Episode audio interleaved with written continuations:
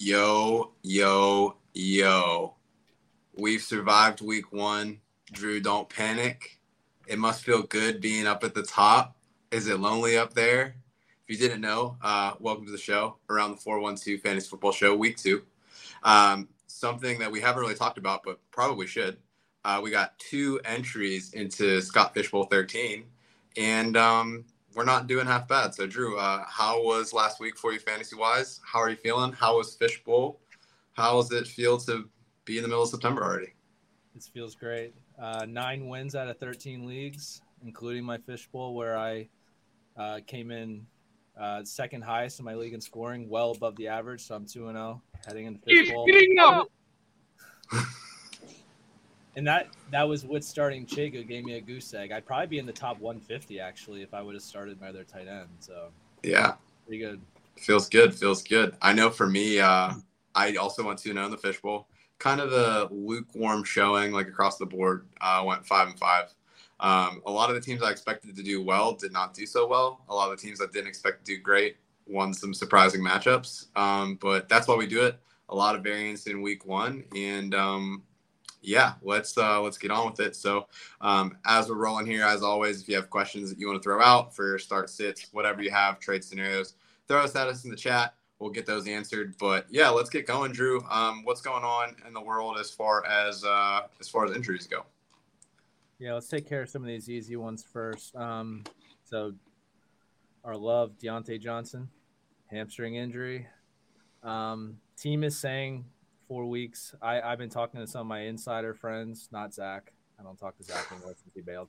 Um, talk to a couple of my friends, and I was just I was telling them like, if he doesn't go on IR, personally, I think he's on the two or three week missed, not the four range. But obviously, we'll see. the The Steelers historically are a bit conservative in terms of uh, holding guys out if they think that they're not 100%. You know how Mike Tomlin is. If, if he sure. doesn't practice during the week, even if they think he's good for Sunday, if he didn't practice, he ain't playing. So he's someone that we have to monitor, obviously, starting probably two or three weeks from now. Um, we also have Austin Ekeler, who showed up on the report with a low ankle sprain.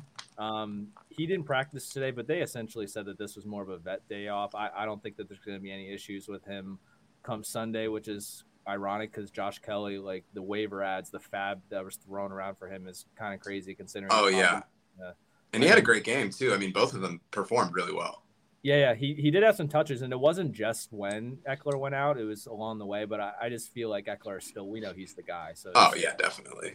Especially knowing that they are going to uh, probably offload like once they're they don't want to pay him, so it's like they're going to get everything they can out of it and right. make it happen. So yeah, in my in my fishbowl, he went seventy five percent of our fab went on I was like, damn. Um, but yeah, and then uh, Aaron Jones has a hamstring injury. This one's a little shaky. This one could go either way. Um, I personally think that he plays, but I wouldn't be shocked if he didn't. So we got to keep an eye out, have a backup option just in case he is out come Sunday. Obviously, if he is out, Aaron Jones uh, or uh, if Aaron Jones out, AJ Dillon will have an uptick. I'm actually interested in uh, Patrick Taylor as well because I didn't really think AJ Dillon went. Uh, he didn't look very good when he was on the field, honestly. So I, yeah. I have Patrick Taylor in a couple DFS lineups, and if if Aaron Jones misses, I'll keep him in. But if not, I'll take him out. Um, so he's another guy that intrigues me, but only in DFS formats. I wouldn't play him in season long. Cool. Um, before we get into some more of these injuries, there's a couple questions in the chat. Uh, Super CNB Challengers had asked, uh, "Yo, should I trade away D Hop for James Cook PPR? I have Diggs, CD, and Olave, and almost no running back depth." So, to me, um, I would say that they're fairly even. I think it's a fair trade. Um, knowing that you have those three dogs in that position, I think it's a good move. Um, the Titans, uh, they kicked five field goals last week, so great for Nick Folk owners out there represent. Um, but I, I, do think that they're going to go pretty heavy on the ground. We saw Derrick Henry get a lot of work. Uh, Spears also got a lot of touches last week. So for me, I think that James Cook actually had a pretty tough matchup last week, performed decently well. Buffalo historically doesn't do good against the Jets defense, especially in the Josh Allen era. Um, so to me, I say that, yeah, make that deal if they're good with it um, and it's a pretty fair trade, all things considered. Yeah, I agree. I make that deal. Um, a couple things for me. James Cook. I talked to Joe about this a lot last year and Zach when he was on the show. I I didn't like him as a running back in this league because I thought he was too small. I thought he looked bigger last uh, on Monday night. I don't yeah what it was. I thought he was playing bigger. I don't know if he put on some weight. Um, I I really thought that he looked like a pro style running back who's going to succeed. And then with D Hop, I just don't think it's going to be a high volume offense to begin with. So even if they are run first, I don't think they're going to run enough to support any any guys in the passing attack. No, that's definitely fair. I'm trying to pull up real quick what was like the stats um, from last week. Um, so they only ran 30, 40 routes. Hopkins was second on the team. So Treylon Burks ran 37 routes. Um, he only had three targets. Hopkins dominated the targets with 12. Mm-hmm. Um, but ultimately, it's like, yeah, I, I, I don't really have a lot of faith in that offense. I'd say they're a lower caliber offense. I like hitching my wagons to teams that are really good. Um, so to me, that seems like a pretty easy call. Um, but I, I do like that move. Um, yeah, so I say go for it.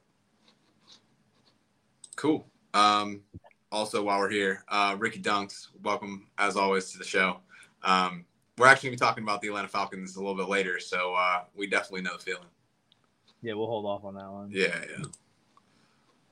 Um, finishing up injuries, uh, we'll go with the first Achilles injury. We'll go with J.K. Dobbins. Um, yeah, he suffered suffered an Achilles, ruptured Achilles. This is a tough one, honestly. Like both of them were pretty tough, but right. What Dobbins has gone through the past couple years to even just get back, and he's trying to, you know, he's in a contract year. He's trying to get that money, and uh, ruptured Achilles, done for the year. Um, in terms of the backfield for fantasy purposes, I I'm staying away. Um, I have no idea who it's going to be. I don't know if it's going to be the same guy every week. I'm just staying away entirely. So, it, I mean, if you're desperate and you have to go with a guy, I actually I could be crazy, but I went with Melvin Gordon. I just wait for him to clear just because he's down in the practice squad. And John Harbaugh talked about him a lot during the presser when they announced that he ruptured his Achilles. So I, I thought of him free instead of wasting any fab or like a waiver priority on Justice Hill or Gus Edwards because I don't think we know who it is. I if I had to pick between those two, I personally would pick Gus Edwards just because I think that he's the more north south runner, and we've seen that he can he can put up numbers. He's going to get the goal line work, in my opinion, as well. Even though Justice Hill got the goal line work last week, I personally think that moving forward, it would be Gus Edwards. Um, yeah, it was funny. Justice Hill very much had like the Jerome Bettis stat line. He had yeah. eight carries, nine yards, two touchdowns. So yeah. I mean, do you really want to trust that? I mean, we talk yeah. about a lot of guys being touchdown dependent, but like that was like truly as dependent on those points as you can get. So yeah, I don't have a lot of confidence in it either. And then uh, last but not least, Aaron Rodgers. Um, this is probably one of the most significant injuries we're going to talk about all season, and it's only after week one, which it just really sucks. So, obviously, Aaron Rodgers is going to miss the season. Um, we won't get into what he's going to be like next year for them. I, per, you know, I think he's going to come back. I don't think he wants to go out that way, but you know, I mean, we'll see how that works out. The big thing here is Garrett Wilson. Um, this is probably the most significant injury we're going to talk about because of him. Um, Garrett Wilson we used high second round picks on him. Some people even use first rounders if they knew that he wouldn't make it back to him. They really wanted him. Like he was supposed to go to the moon. There wasn't supposed to be any bumps along the way. Um, right. Now there's going to be a ton of bumps along the way. Um, Zach Wilson's the guy. Last year when he had Zach Wilson under center, he was wide receiver 61. So there, I don't. Yeah, I was just trying to look up that number because I was like, I know it's high, and yeah, it was like he was fine with Flacco, and then it was as soon as Wilson got in. Yeah, as soon as it happened, that was the first thing that I did was look that up because I, I was texting you and Zach, and like I didn't want to be a Twitter, you know, Twitter injury guy. Like I, I no sure, avidly, but like I knew right away because you could see the calf reverberate. yeah, clearly an Achilles. Um, so I was immediately I was just like, what's this mean for Garrett Wilson? Yeah, so wide receiver sixty one. Um, I think he's gonna fall back honestly into like the mid like 25 to 30 range for wide receivers, which really stinks. Yeah. I know looking at our rankings for the week, I'm going to pull those up real quick. Like last, last week, he was like easy top 10 play, even with the tougher matchup. Um, yeah. I think he came in at 18 this week, and that's just yeah. more of like, let's yeah. see what happens. I mean, do you think, think there's any scenario? Is there any scenario that you see him doing well with Zach Wilson with another year under his belt, or do you think it's total wash? He's going to be touchdown dependent every week. Because think about what his stat line would have been last week if he didn't just have that insane catch where he just basically did it all himself and he tipped it to himself. He would have been what four for thirty, right? Yeah. So you you had him at 19. I didn't even rank him this week. Yeah. Um, uh, but I'm just putting him at 19 out of respect because I just think that he is so good. Like I want him to be at least in that range. I have Yeah. a lot of shares of him. Um, it's gonna be a, it's gonna be a bumpy ride. it's crazy because you like think about like quarterbacks like and like how much of an impact they can have like you said oh like hopkins was receive or quarterback proof like this guy is quarterback proof. Like i feel like if you could get it into the general vicinity of Jer- uh, garrett wilson like he's gonna catch it. I mean you saw that with that tying touchdown Yeah. last week. Like it's unbelievable. I do think it's gonna do a lot for like Breece hall and even like Dalvin Cook, who I we talked about this earlier, like he's didn't look great at all. Like it's crazy to me. Like they went and signed him. I think Izzy uh, would have done a lot better in the roles. Like it'll be like third and short, and that dude couldn't even get like the one yard that they needed. I still think that that was just a lack of conditioning because he was fighting off an injury from last year and he just didn't practice a lot. Sure. Um, but it was funny because it was like Dalvin Cook and James Cook kind of like switched uniforms, like for me. Like, Right. It, James Cook looked the way I thought Dalvin Cook would look. Yeah. No, that's fair. Maybe it was like a little brother like trying to show out in front of his big bro. Like who knows? Can't relate. Wouldn't understand, but it is what it is. Um, anything else in the injury front? Uh, I think they were good on the injuries. Pat Freiermuth got dinged up. Personally, for me, I thought that he just got the wind knocked out of him. Came Yeah. back in. It looked Um, like he got hit like in the solar plexus a little bit. Yeah, he took one right in the chest, and I think it just like that pop just kind of shook him up a little bit. But I think that he'll be fine. He obviously came back in the game. Uh, Mike Williams is dealing with something. I wrote in my notes, but I don't know what exactly because they're not talking about it a lot. Yeah.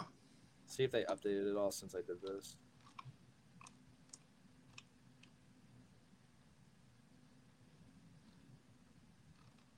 It looks like he has a he might have a concussion, so that's something to monitor as well. Obviously, Jakobi Meyers had a nasty hit; he's also dealing with a concussion. Another guy you should monitor. Yeah, had a great game too. Like he was balling.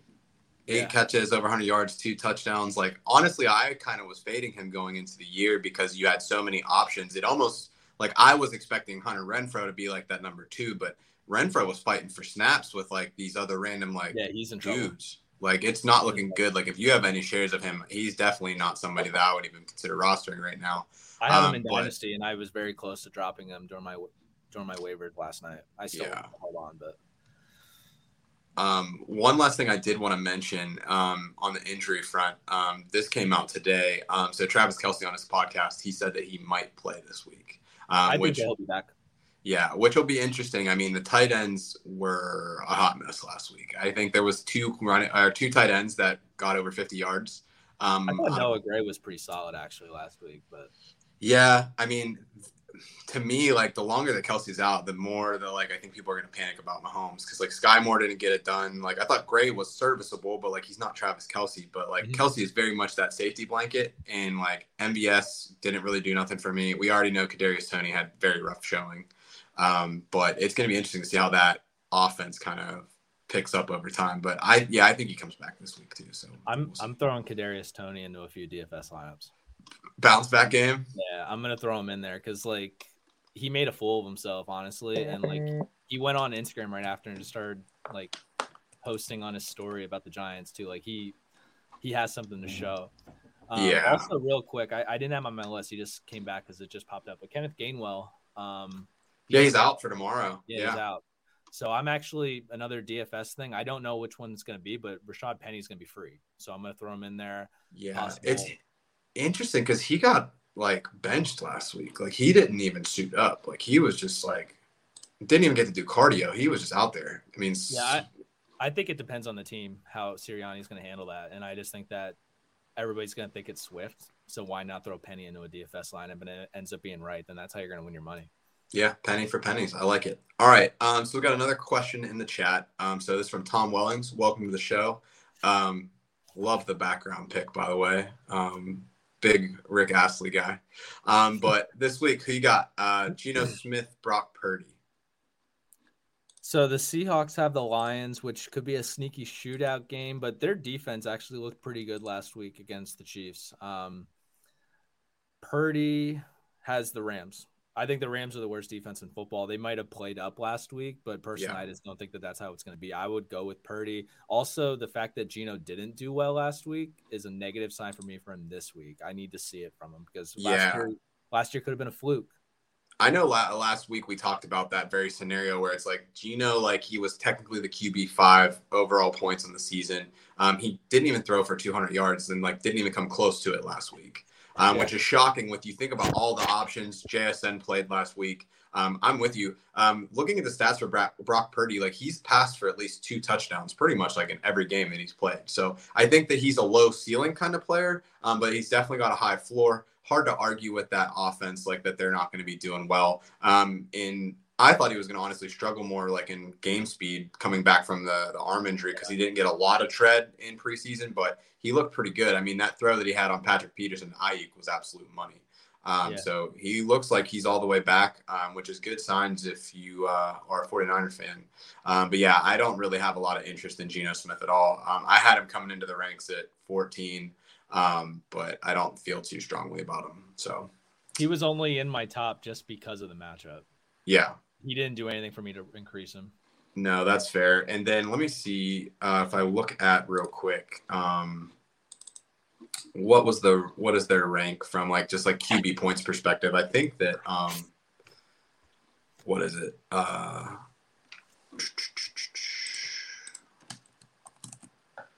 so Geno Smith has, if you take everything that happened last week seriously and say like yes, like this is the truth.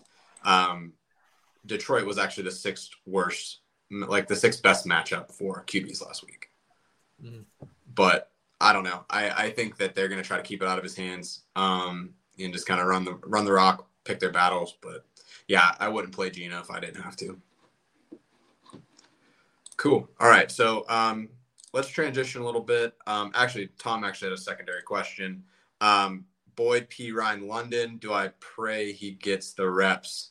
Um, we're actually going to be talking a little bit about the Atlanta Falcons um, kind of pass catchers in a little bit here. Um, I know personally for me, um, I don't have a lot of faith in the Atlanta offense right now. I think it's evident that um, they don't have a lot of confidence in their quarterback room with Ridder.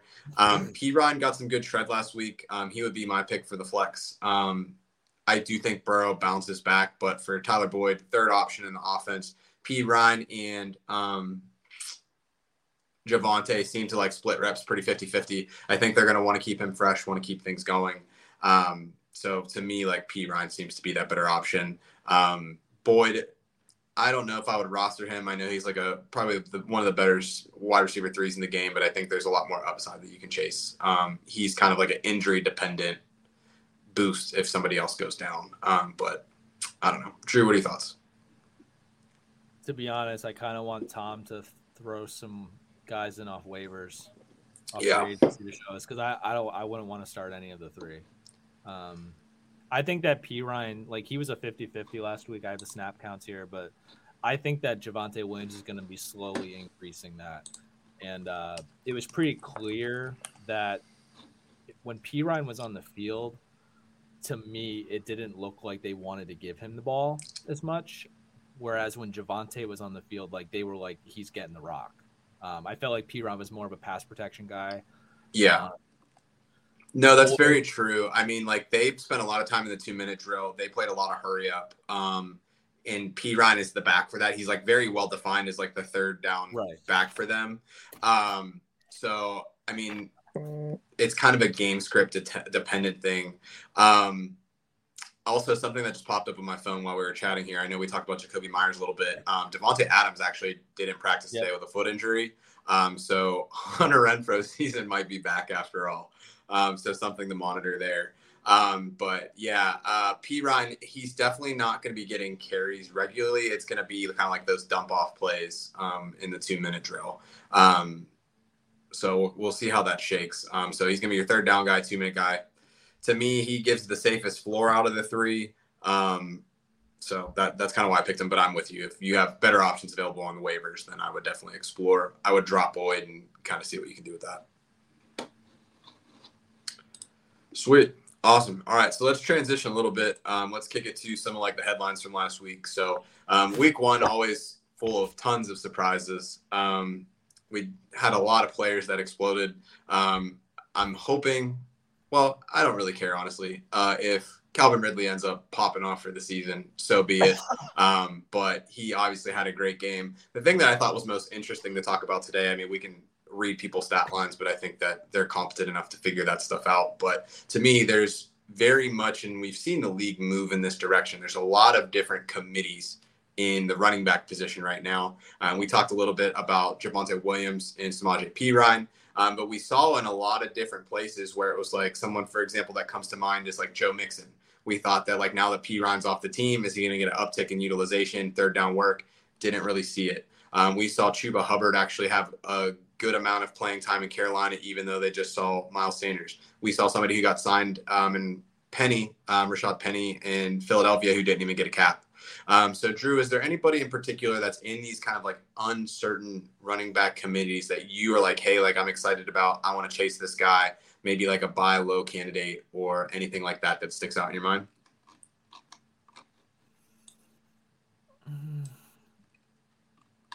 I think for me, the only guy for me is the Chiefs backfield. Um, Isaiah Pacheco, we coming into it, he was going to be our guy. Like right. we always knew that he was a guy that we wanted to get because he was going to get the most of the carries.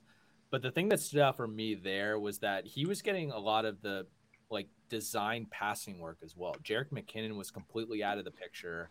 Um, the snap counts don't really suggest that something's up there, which is what's a little weird to me. Um, where are they at here? Like Jerick McKinnon almost played as many snaps as Isaiah Pacheco, but like when he was on the field, they didn't target him. But when Isaiah Pacheco was on the field, if he didn't carry and they were in passing, like they were in passing situations, he he was targeted. He had four targets, which led all of their backfield. Jerick McKinnon only had one. Um, and it seemed like Jerick McKinnon also lost work the CEH, which was a complete, you know. Yeah, that was weird. Um, we should have seen that coming. Um, I don't really think that there's a lot out there, to be honest. Um, the one that stood out to me was Roschon Johnson. Um, I know he kind of got some like garbage time duty, yeah, um, but he was very much like their third down running back, and he looked like the best running back on that team. To me, like he's like a perfect like stash and hold. Granted, I imagine that if people did have him rostered, knowing that he scored that touchdown, they're not somebody that he's going to drop. But if he's somebody that's sitting out there on waivers because he's like their second, third string running back and they have Khalil Herbert, um, to me, like that's like a guy that I'm looking at. Um, the other one uh, would be uh, Tyjae Spears. He actually had the most snaps out of all Titans running backs, which is surprising. Um, outlier though. That's not. There's no way that happens again unless. No, no. I mean, it was interesting though to me because it's like, all right, like Derrick Henry still got 15 carries. He had two targets, but Tyjae Spears, like, I have no qualms about him. Like, he's like that handcuff for that team. Granted, Tennessee Titans, at least according to PFF going into the year, worst offensive line in football. But when you're kind of looking for those diamonds in the rough, who's somebody that can you could pick up in an injury situation? Um, that's someone that I really liked. Um, so I thought that was pretty cool. What that really um, tells you to me is like they were trying their best to you know push the ball downfield and you know not run the ball, which is what we expected, and they weren't doing a very good job of it, to be honest. So like that that makes me want to trade DeAndre Hopkins even more. To be yeah. honest.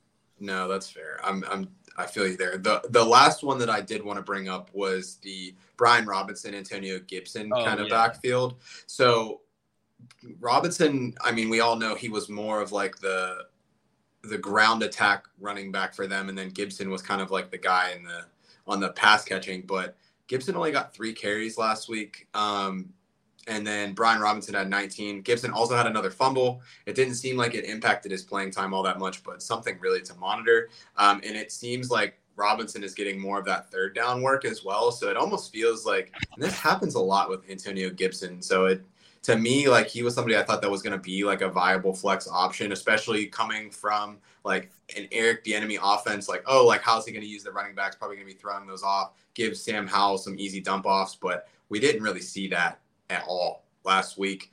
Um, I feel like Robinson, he's definitely got like a, I don't think his ceiling is that high in that offense, um, but I do think he has like a serviceable running back to kind of like play that you have there. Um, but yeah, I mean Gibson, even dating back to last year, his carries were on the decline, and it seems like there's a lot more of that um, coming in this year. So Gibson's kind of like on that fence of like, how long am I really going to hang on to him before I cut him loose?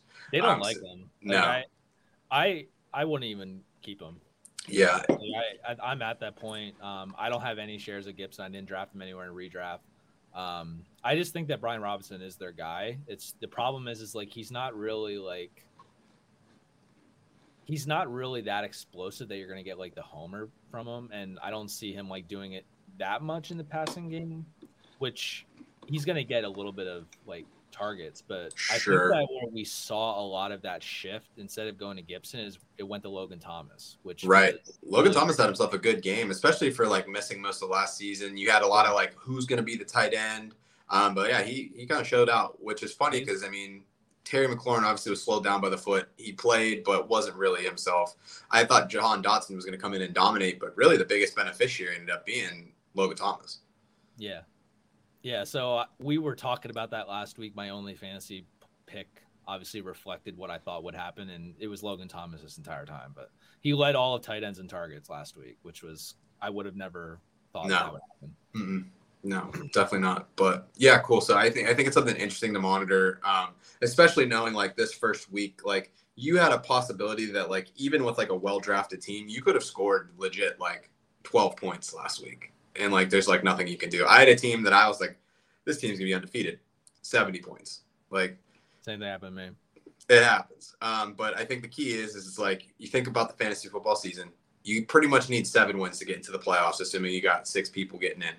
Um, so it's like don't panic after week one. If you get two, three weeks in and you're still having those kind of results, that's when you need to start shifting. Or it's like on the flip of it, to me, like Garrett Wilson's like an interesting one. Like especially if you can get him on the cheap, maybe not necessarily in a redraft league. I don't have a lot of buy in there, but if like he's on a contender for like dynasty and you can scoop him up for like subpar value right now because of that injury, it's like until we see what happens in the full scope of the game, that that unknown and that discomfort from last year is going to be there.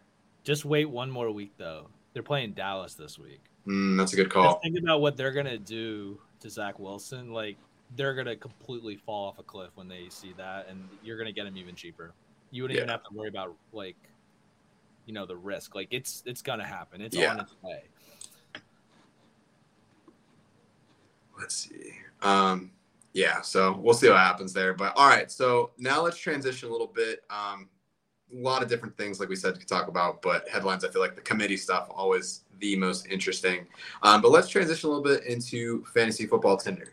Um, so if you haven't been with us before, um, kind of the premise of this is we're trying to figure out like what are these key scenarios that are happening um, within the fantasy football landscape, and are these things that we're on board with, and we're going to swipe right on it. We're going to say, all right, we're putting our chips in for that or we're not really feeling too good, think there's better options out there for us, and we're going to swipe left. Um, so what you'll see, um, like for example, uh, Zachary Smith, does he know ball? Um, you can either swipe left, swipe right.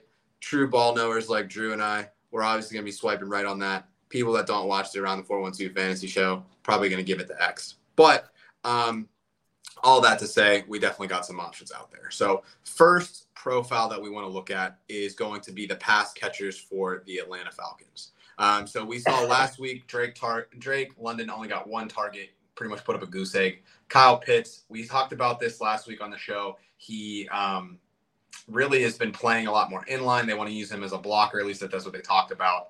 Um, and then Mac uh, Mac Hollins is just there absolute beast of a human, but not really contributing a whole lot. Um, and Bijan Robinson actually led their team in targets. So um, Drew, swipe right, swipe, swipe left. How are you feeling about the Atlanta receiving tight end corps moving forward as the season goes? I feel terrible about Kyle Pitts and Drake London. I have a lot of shares of Kyle Pitts, a lot of shares of Kyle Pitts. I feel absolutely horrible for him. Um, this was probably one of the easiest swipe lefts we've had last year.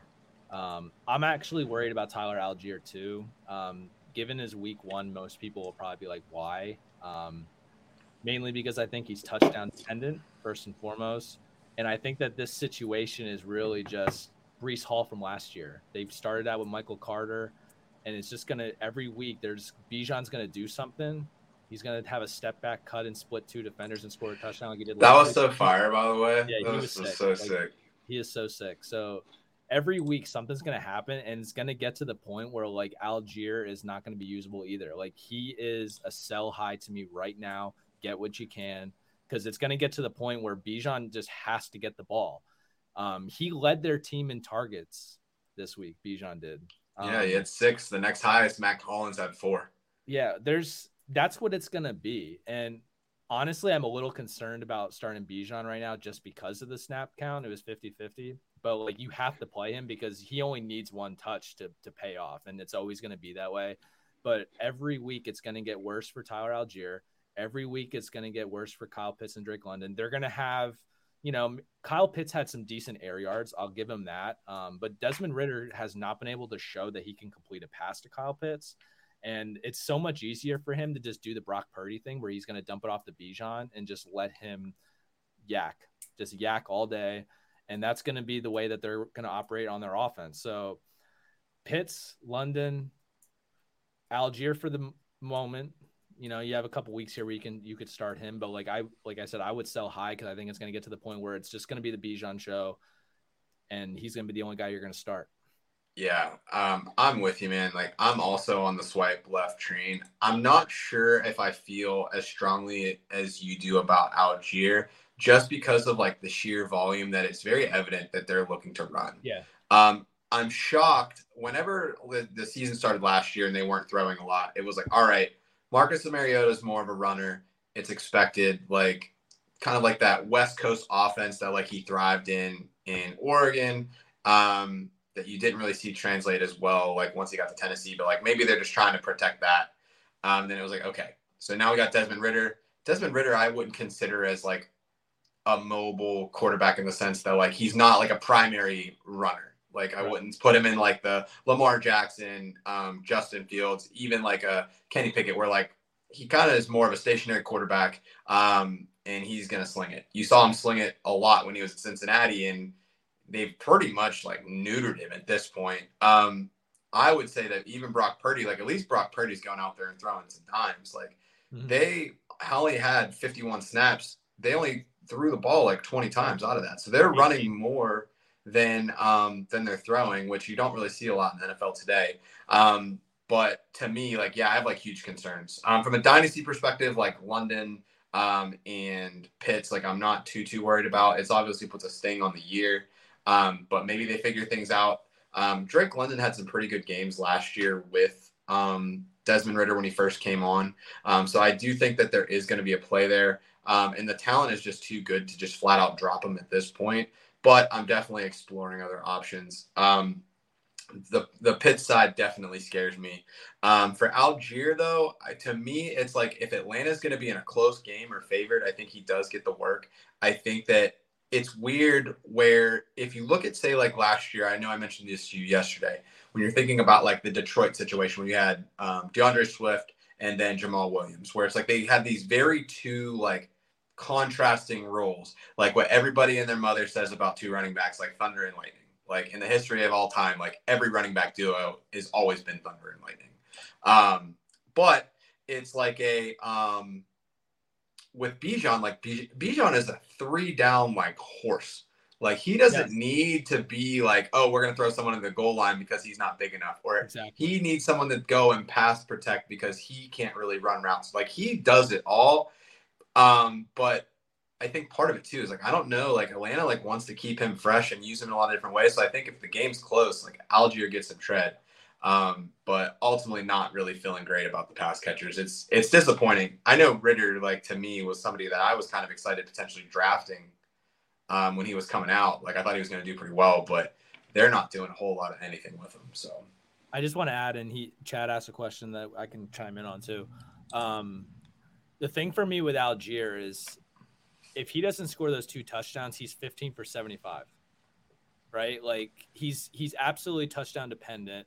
And that's with them at 50-50. I think it was the snap count was like 53% Bijan, 47 Allgeier or something. like yeah, that. 32 snaps to 28. It was pretty close. Yeah, Um, I, I just really think every week that's just going to separate. And by week five, if we're looking at 70 30, you had the opportunity to sell high on Allgeier, and I think that there's a better chance that that happens. And in terms of Cordarrelle Patterson, I personally think that he's moving out wide. I think that most of the preseason they were weaning him out to be a wide receiver. I think he could be a slot guy. Um, he might get into the backfield some, but like Bijan is just so good, and you can't like Drake London and Pitts are really good. Like if you know ball, you know that they're very good. But like yeah, the talent's there. But Desmond Ridder, if he can't get it to him, you can mask that. You can't hide the fact that Bijan is good. And it, when he shows it, those fans are just going to have Arthur Smith's head if he's not out there. It just it, you can't mask that, and it's just going to get to the point where it's Breece Hall of last year, and he's just going to be on the field so much. Michael Carter is going to be was gone. Allgeier's going to end up being gone. It's me. I'm fans. All right, so let's hit a, a couple more questions here. Um, so would you trade uh, Puka Nacua, who's actually our next Tinder profile? So I'll actually swipe over to that real quick since we finished this first one. Um, would you trade Puka Nacua for Deebo Samuel half PPR? I think that you should obviously think about trading Puka Nacua, selling like very, very, very high. But I don't think Deebo is the one that I want because I, I I believe in Aiyuk. I think that week one Aiyuk is what we wanted it to be the whole time. Yeah. He's not going to be two touchdowns every week, but I, I think that Aiyuk is the best wide receiver on that team. So I I don't want Deebo to be relevant, and I don't think that he should be relevant. I think that Aiyuk is the guy. So I don't think Deebo is the one that you want. But if you went on keep trade cut, and I know like dynasty calculators are BS, um, but he went up 116 slots, and now he's in the top 100. He's ahead of guys like Alexander Mattison, Javonte Williams, like guys like that. Like that is a significant. And he wasn't drafted or was like a very late pick in most dynasty drafts. Like he was like third round, like or later pick. Drew Buckets here picked him up right after the draft. Like this dude, I don't want to, I don't want to like get ahead of myself because of the Tinder, but like, let's just can we, can we just go right into the Tinder? I'm we can get into the Tinder. It's all right. Drew Drew hit him with the super like Dude, he like, said, "Hey, baby, let me come here real quick." I don't watch a lot of college football. Like I'm trying to get into it more, but like between December and the draft, like I just dive in on tape because it's it's fun. I like evaluating the draft, and I like going on the show with Zach during the draft. Like the draft is fun. I like Puka was this dude that like immediately stood out to me. He he reminds me of like Julian Edelman, like when he like his style of play, but like he looks like COVID Cole Beasley out there. So like it's it's weird. Like he's he looks like a slot guy. But like the reason why I love Puka, and it it does not matter when Cooper Kupp comes back to me. I, I think that Puka, and I'm gonna whisper something to you guys. Like I was a little annoyed, honestly, because like I was in on this for like a while, but the tweets started to circulate about what people catching on to this. Puka Nacua is not a slot guy. That is Bobby Trees you're looking at right there. Puka Nacua is Bobby Trees. He only lined up in the slot like 25 or 27% of the time on last week. Like this dude is going to be relevant when Cooper Kupp comes back. I mean, Cooper Kupp is still going to be the guy, but you're not going to get 15 targets. But like if you get eight targets, the dude makes plays and eight targets is going to be enough. Like he has a terrible matchup this week, and I'm still flexing him because I do think that those 10 to 15 targets are real. Um, yeah. Let me let me just jump in real quick because uh, I'm also gonna swipe right with you. Um, one of the first people that I actually heard talk about him was um, Derek Brown, Debra from Fantasy Pros, um, and he's brought up a lot of like really good statistics about like how Puka Nacua performed like in college as far as like his like ability to get open, ability to get contested catches, like all of that stuff um, to me, like the big key here is that there's no one that's really elevated themselves in the Rams offense. Like Tutu Atwell hasn't really done a lot. They've tried bringing guys like Allen Robinson, like hasn't really fared all that well. Um, to me, I was thinking that Tyler Higbee was going to be the biggest beneficiary there. But I mean, not that he had a bad game, but um, Puka definitely showed out. He's been something they talk about a lot during camp, um, and I don't expect that to change. Um, while we're on the subject of the um, uh, of the Rams. Uh, another question we had, Cameron, we'll get to yours just here in a second. Um, is Higbee a better option than Pitts even after Kupp comes back? Um, to me, I don't know if you can make that call now that you have Puka Nacua. I think like the upside for um, Higbee going into the season was, hey, they don't have a clearly defined second target option in, a, in on that team. I think Puka is very quickly establishing himself as that. He's going to be the number one guy, and while Kupp is out, Higbee still is that number two role. I think he's still going to get more targets than Tutu Atwell, anybody else in the team. Um, but I think that he slides into that three role if Kupp is able to come back, which who knows if he does. Yeah, I I love Puka. Like every year at, at rookie draft time, I pick out tape on all these running backs and all these wide receivers. I pick one guy from each position. I'm just like, I need to have this dude at the end of my rookie draft. This year is Roschon Johnson. You knew I was crazy about Roschon Johnson. It was annoying. Yeah, I think that he would. Been, I think he would have went in the second round, maybe even first round if Bijan wasn't there. If he was just the guy in college, like he would have been really touted. And then Puka was my wide receiver. Um, I know that there was a lot of stuff with Tank Dell, but Puka was this dude like he just balls out. Like it, he's not that big, he's not that fast, but like he just he's such a good player. He reminds me so much of Julian Edelman because he just gets it done. And I'm gonna say it again. I'm gonna talk right in the mic. Puka Nacua is Bobby Trees. He is not a slot guy that's going to completely fade when Cooper Kupp comes back. And again, we don't even know when that's going to be. Like week five is just like a prayer at this point. He has he even returned to the team from his second opinion? I don't even know. No, I don't know if he ever came I don't back. think he has. Like it's it's starting to think it's like week eight is like a possibility. Like sure, is a thing. Like even with the bad matchups he has, he is not Kupp. Like he he could play in the slot, but he lines up outside a lot. Okay, 40s, yeah. but like size. Like Cooper Kupp's like a bigger guy. Like he's not like thick, but like he's taller. Like he's a small, like stocky guy. Yeah, no, it, it's uh, it's definitely gonna be interesting to see. All right, so let's get to this question from Cameron. Cameron, welcome to the show. I don't think we've seen you on here before. Um, hey, fellas, can you please help me out with a RB two, wide receiver two, and flex for week two, full PPR? Zay Flowers, Drake London, Zay Jones, Elijah Moore, Javonte Williams, Brian Robinson Jr. Um, so looking at these, I mean, Zay Flowers, we didn't really talk about him at all, but fantastic showing last week. Like, dude looked electric. Um, I'm already kicking myself. I wanted to take Zay Flowers. I had back to back picks because of a trade in Dynasty, and I knew I was going to take Jordan Addison, and I went back and forth between QJ and Flowers. I took QJ, and I'm like, shit, this isn't good. Um, he immediately like any thoughts of like, oh, like maybe Bateman comes back and is the guy. No, Zay Flowers. I think QJ's gonna be good. QJ's gonna be good, but like I need him good like today. Right. Yeah. I mean, I think Zay's numbers, to be honest, are a little inflated. Um, I still like. I loved him too. We talked about it pre-draft, yeah. and as soon as he went to the Ravens, you know how pissed I was. Um, I just think that Mark Andrews wasn't there. So like, oh yeah, for trying sure. to design something. He's still going to be good, but I think Mark Andrews comes back this week, and we're going to have a better idea of what he actually is. But they do design touches for him. Um, I think Brian Robinson is a guy you definitely got to get in your lineup. Yeah, I would agree with that for sure.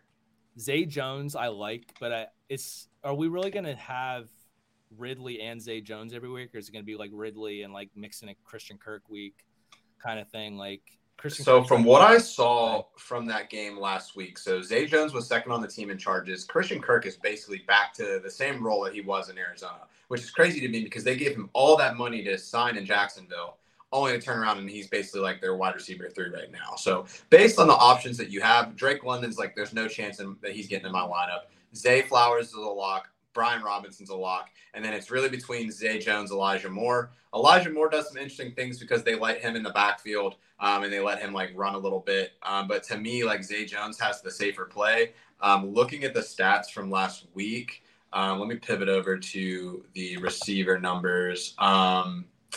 Yeah, uh, Pittsburgh didn't really give up a ton as far, or uh, excuse me, I'm looking at the wrong thing. Um, yeah, Pittsburgh actually have it backwards. So they were a top five play for receivers last week. Um, so bodes well for Amari Cooper, Elijah Moore. Um, but I, I, think that they're going to bounce back, and I don't have a lot of faith in Watson. Um, if we're looking at uh, Kansas City, potential for a high scoring game. Um, they also gave up a lot of points to wide receivers. So to me, I'm going to lean slightly to Zay Jones. Um, but um, it's probably like a 60 40 like coin flip for me between Jones and Moore. But I would say Flowers for sure, B Rob for sure, and then one of Zay Jones, Elijah Moore, depending on how you feel. I like Javonte Williams. a bit this week too. I I actually uh, I almost made him my only fantasy too. Um, I think that we're gonna see him explode maybe like week four because I think they have the Chicago Bears that week. I've been looking ahead for that. Um, definitely B Rob. Um,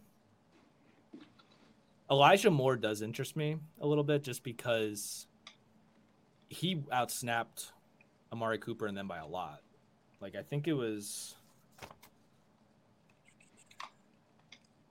Amari Cooper was like third on their team in snaps for wide receivers. Yeah, he was a little banged up last week. He didn't really go too yeah. great. Um, but yeah, so I feel you on that. Um, moving down our comments here, kind of keep this moving. Uh, Chaz, he's new here. Welcome to the show, Chaz. Glad you're here. Um, hope you're enjoying yourself. Um, Randy, also welcome to the show. Would you trade um, AJ Brown for Saquon Barkley? Um, got to know more about the roster construction. I mean, Saquon has the Arizona Cardinals this week, and they were a bit scrappy last week. But I don't. That see... defense played so much better than I was expecting. To be honest with you. Yeah, they were frisky, but I don't see that happening two weeks in a row. I think the Giants need to have a like ginormous bounce back game this week. So I kind of, I would like to have Saquon. I don't know which side he has either. Yeah, to me, I would say that like AJ Brown's still like in a bit of a higher tier. I think like if I'm they're not that far off from each other, but I think AJ Brown has a little bit more of the upside. I think a lot of that being baked in is that the the, the Giants looked horrible last week, um, so I think that's kind of like got people on edge. But um, he's doing his thing, um, so I think that you can. To me, I don't know if I would want to give up really on either side, which I guess means that it's probably a pretty decent trade. Right. Um, but I don't, I don't know. I don't really feel too strong about it.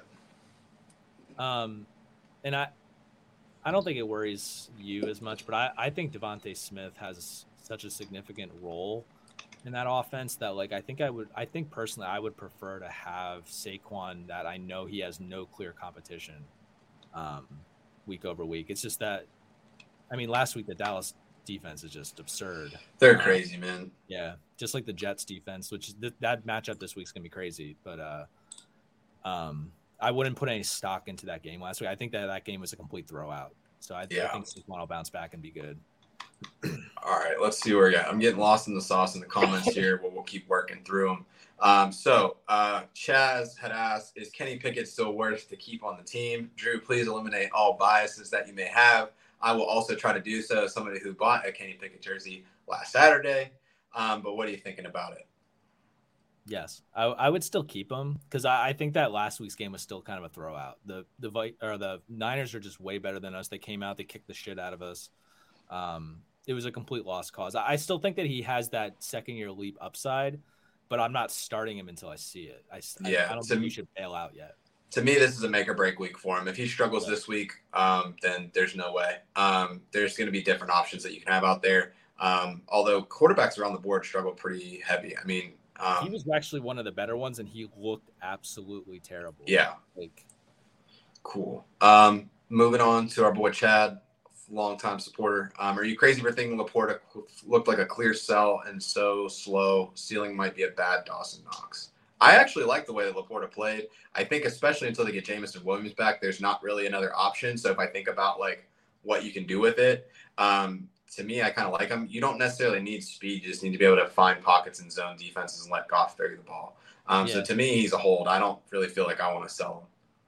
I'm with Chad on this. Um, I hate it because like LaPorta is because Chig is like not doing it for me. He's my fishbowl tight end. Um, he's he's skirting that line where uh, Andrew Cooper doesn't want you to be.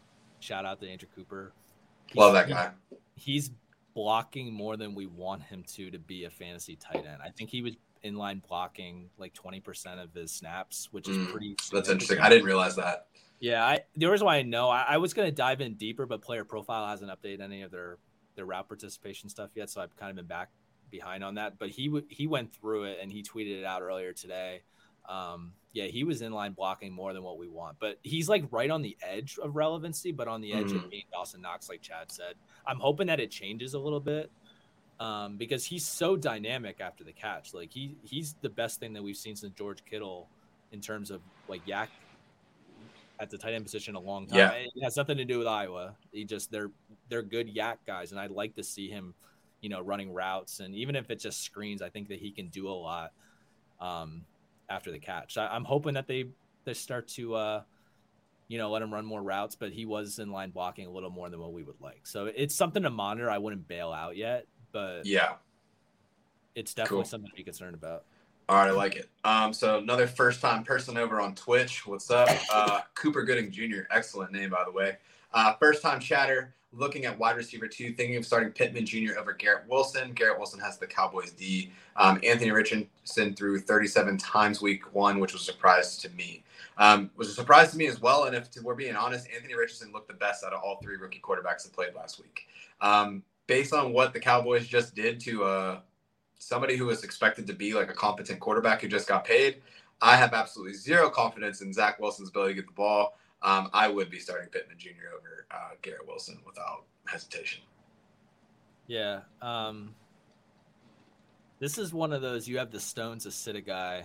I mean, I probably still play Wilson just because of the capital. I'm that's how I am. I, I would hate to see it if Zach Wilson just somehow just crushed it this week and then you sat him. Um, Yeah. The only reason that I'd say that I wouldn't is that one, without um, Jonathan Taylor, that offense looked like absolutely horrible on the ground. Like they did nothing with that opportunity. Oh, yeah. Maybe Zach Moss can help out a little bit with that, but the fact that Michael Pittman's getting ten targets, like I, to me, like that appeal is just there. Um, if we think about like the game, guy every week though. I, I it looked like they really wanted to get Josh Downs the ball. Josh Downs had six targets too. He also um, he ran a little bit less routes than Alec Pierce, but I mean he did get some tread. I mean I liked it. Yeah, I, mean, the data suggests playing Pittman Jr., but the heart still says Wilson. So it, it depends on, you know, what kind of fantasy player are you? If you have the if you have the cojones to sit Garrett Wilson, then it's probably the smarter thing to do. I mean, you're talking to a guy that literally lost a dynasty league last year for starting um, Mr. Longneck himself. yeah, uh, from Houston. Davis. It was a playoff game. Davis Mills over Jared Goff, just because Jared Goff was playing outside. That's not.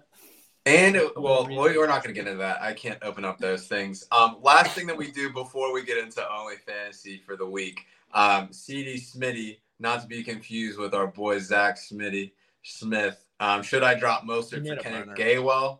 Um, so here's kind of my play for you. Um, so we already know that Kenneth Gainwell is out for this week. Drop your kicker, pick up Gainwell, put him on your IR, and then go get a Yeah. new kicker. Don't drop a player that who one is getting the best tackle on their team back this week and is also the lead back in them an emerging offense. De'Von Achane didn't even see the field last week, and we don't have anything new on Jeff Wilson, so that means a lot of good stuff for Raheem Mostert. Um, and I think that they're going to have an improved ground attack. Plus, it's an absolutely electric offense. I don't know if you saw the video today. They were showing that like Tyreek Hill for pretty much like every time that he was in motion, it was different.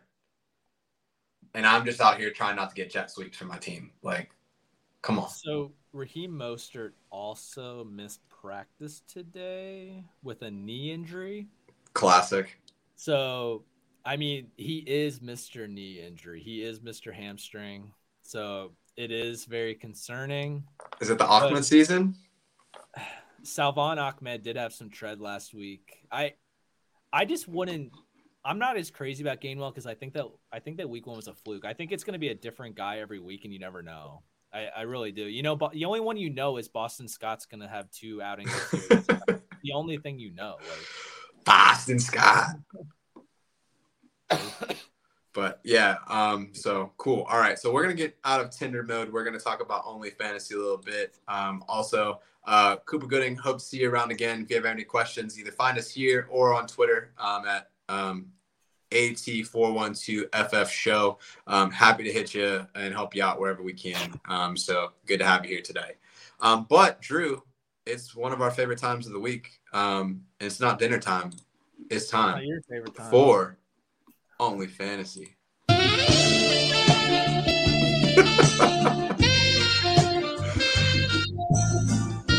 let it rock, baby. Just let it rock.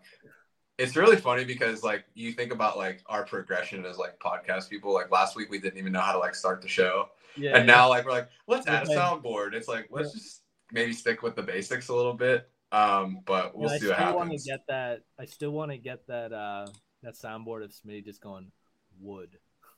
And oh yeah, I think you can upload your own, so we'll we'll definitely work on it. But every bef- single time we agree, we could just have that wood pop up in the background. we'll have to see it. We'll have to see it. If you have any sound effects that you think would be funny for the show, uh, let us know. I think a lot of the stuff I have is like air horns, stuff from NBA jams, weird saxophone sounds. So yeah. we'll see what we got. So um, before we get into like our picks for this week, let's just take a look back and uh, see how we did last week. Um, so let's just give it like a big sad trombone for me because no matter what I do,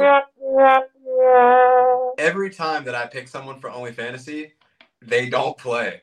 I don't know how this continuously happens time after time. I felt really good about Watson. Uh, Romeo Doubs actually had a really good game, like in his place, and I think him and Musgrave really could carve out like a pretty decent passing attack for Green Bay. Jordan Love did a lot better than I expected too, um, but ultimately did not play. Um, for you, Jahan Dotson, um, decent game. It wasn't the explosive thing that we saw, um, but I think part of that maybe was with Terry McLaurin actually playing. I think a lot of us suspected that he might not. And then, like you said earlier, uh, Logan Thomas led the team in targets, which I don't think anybody had really predicted. that's so what killed me, honestly. Yeah, McLaurin was still like, you know, he had a snap count the way they utilized him, but I couldn't predict that Logan Thomas. So yeah, and like and like Chad said, this is your thing last year too. Yeah. So if there's anybody that you're playing against that you don't want to be going against you in their lineup, let me know. I'll put them as my only fantasy, and then realistically, they probably won't play that. The week. first so, like six weeks, you you either had a guy that was hurt and didn't play, or they got got hurt, hurt in the game. In the game, yeah. It's just the kiss of death, baby. All right, so let's uh let's talk about this week a little bit. So, um, Drew, week two, only fantasy. Who you got? I have Jamaal Williams. So before you get into it, how crazy is his picture? Like for like the, the, the, game so picture for this year. He's he such a nut. I love that dude. Yeah. He kind of got those vibes of that that guy that broke out of prison. He's running around PA right now that they finally caught. Just like the look on his face, like it's brutal. Um, but yeah, Jamaal Williams is my guy this week. Um, he's consensus RB twenty four on ESPN for week two. I have him all the way up at RB eleven. Um, looking back at the game, the Saints really pushed to try to get the run game going. Um, yeah, they can do it. Um, they're going to try it again, and this time it's going to work out. Um, and not only is it going to work out, I do want to point out that Williams had 18 carries last week, and they only had one other running back with a carry, and it was one carry. So like he's got the whole thing to himself. The whole backfield, all the tar- all the touches, all the targets are going to Jamaal Williams. He had a 75% snap share, and they're playing the Carolina Panthers this week, who gave up 130 yards rushing to Bijan and Tyler Allgeier last week. So they couldn't get it going last week. They will get it going this week. I expect Jamaal Williams to get into the end zone. I do have uh, it's only fantasy. I got to put all my baskets in there. I got him in DFS. Nice. I also have an anytime touchdown bet going for Jamaal Williams because I got to put my money where my mouth is. So Jamaal Williams this week. RBI. All right. I like it. I like it. Um, yeah. Uh, Chad had made a comment about like Doubs. Like, what do you think? Um, like with the talent that's on offense, like do you think it's like a more of the Bears and like a reflection of their defense or like what's going on um in Green Bay? To me, I like Doubs a lot. I think he popped last year, had some injury issues. Um, I think that him and Watson end up being the two guys. I think Musgrave, like even though he put over 50 yards, was one of two tight ends to do that last week. I do think that like the two receivers are going to be the play, and Jordan Love was putting some accurate balls out there. So like if they can continue to do that, I think they're both serviceable. I do think that Christian Watson um, obviously is going to be like the alpha in that offense, but I do think that Doubs has a, a, a, good role carved out, and he has that relationship with Love from dating back to last season too. So um, I'm, I'm good with him. I uh, I I'm a big Romeo Doubs fan. Stashed him in a lot of dynasty leagues last year. Played him a bit. Um, I I think it's a mixture of both. I I do think Doubs is good, but like Doubs was like really hampered with an injury last week. I didn't think that he was going to play That's why sure. I considered him as an only fantasy last week, but I didn't think he was going to play. So the fact that like he played and balled out, I think is a mix of both. I think that with him being hurt and still being able to do good, still had a lot to do with the Bears defense as well. Just because I, I thought he was maybe at like sixty or seventy percent going into. No, that's fair. Yeah, I I thought that he had less of a chance to play than Christian Watson. Then all of a sudden it was like, whoa, like all right, and that was my reasoning part of it too. Was like, all right, like he's the only guy who they're going to throw it to? Boom, like it's going to be good. But exactly. hey, you win some, you lose some, or you just get your money back because it was a push because they didn't actually play. So that's we'll why I had Jayden Reed in DFS because I, I didn't think either of them would play. Yeah, no, I feel you. I mean, it was solid play for sure. All right, so thinking about like my guy for week two, ultimately it's going to be Nico Collins, uh, wide receiver for the Houston Texans. Um, I know I mentioned earlier that I thought Anthony Richardson looked the best out of all rookie quarterbacks. But what I thought was interesting about the Houston game, um, yes, they had a negative game script, and we're probably looking at that a lot. But even when the game was tied, um, they were throwing the ball quite a bit. Um, and to me, that's kind of scary if you're thinking about Dameon Pierce. Like you thought that like he was going to really tear it up, but like he didn't really have like that big of a showing. Um, they had ran 77 plays. Nico Collins was on the field for 55 of them um, had 11 targets. Um, so I was really happy with that start. I have him ranked as my wide receiver 16 this week. He's going uh, consensus as wide receiver 40. Um, but I do think he's really that number one person in that offense. Uh, if we look at the matchup um, against the Colts, um, obviously a divisional game, so anything can happen. But um, they gave up 42.3 points uh, to wide receivers last week. Um, and so that was a top seven play. Um, and I think that like Nico Collins, he's somebody the last couple years that they've been talking about, like, hey, like this could be the guy, like he could really break out. And I think we're seeing the start of it. Um, one thing we did talk a little bit about before the show is that like with Tank Dell, they're wanting to get him more involved in the offense. Um, you obviously have Robert uh, Robert Woods still lurking around. Um, but uh, listen, Chad, I need some, I need some wins here, man. Let me rock, baby. Did you say um, 16 and only fantasy? yeah. I can subscribe to who I want. It's my money, baby. Come on. But uh, yeah, so I feel really good about Nico Collins. Um, I'm putting him in all my lineups if I have him. Um, but we'll we'll see how it shakes. But I yeah, add one more thing if I could, real quick. Yeah, absolutely. Um, so I wanted to add to the Dameon Pierce part. I actually had a note in here from one of my, my recaps of the games. I'm very concerned about Dameon Pierce. Um, 11 carries, and I I tried to go through the game and just to see if it was game script dependent. It wasn't. It wasn't at all. Close until like late in the third. Yeah. Um, and the other thing that stood out to me too is Devin Singletary was not the second guy. It was Mike Boone. It was there was a lot yeah. of Mike Boone, a lot of snaps. Um, that didn't make any sense to me, but I'm worried about Dameon Pierce because like he he has to get volume. If he's if he doesn't get volume, he's not paying off on where you drafted. Period. Like he needs to get volume. He needs to score touchdowns. Sure and 11 carries ain't going to do it for you.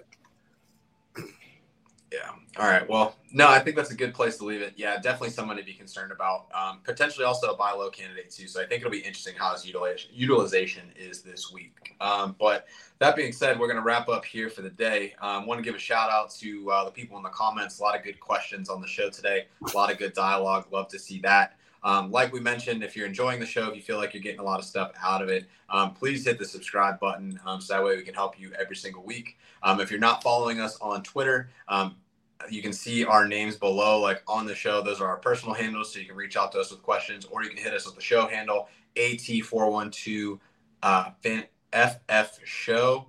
Um, so yeah, AT412 FF Show uh, there. But that's it for this week. Joe Frick, Drew Hannis y'all keep it classy out there and let's get them dubs this week. Later, peeps. Later.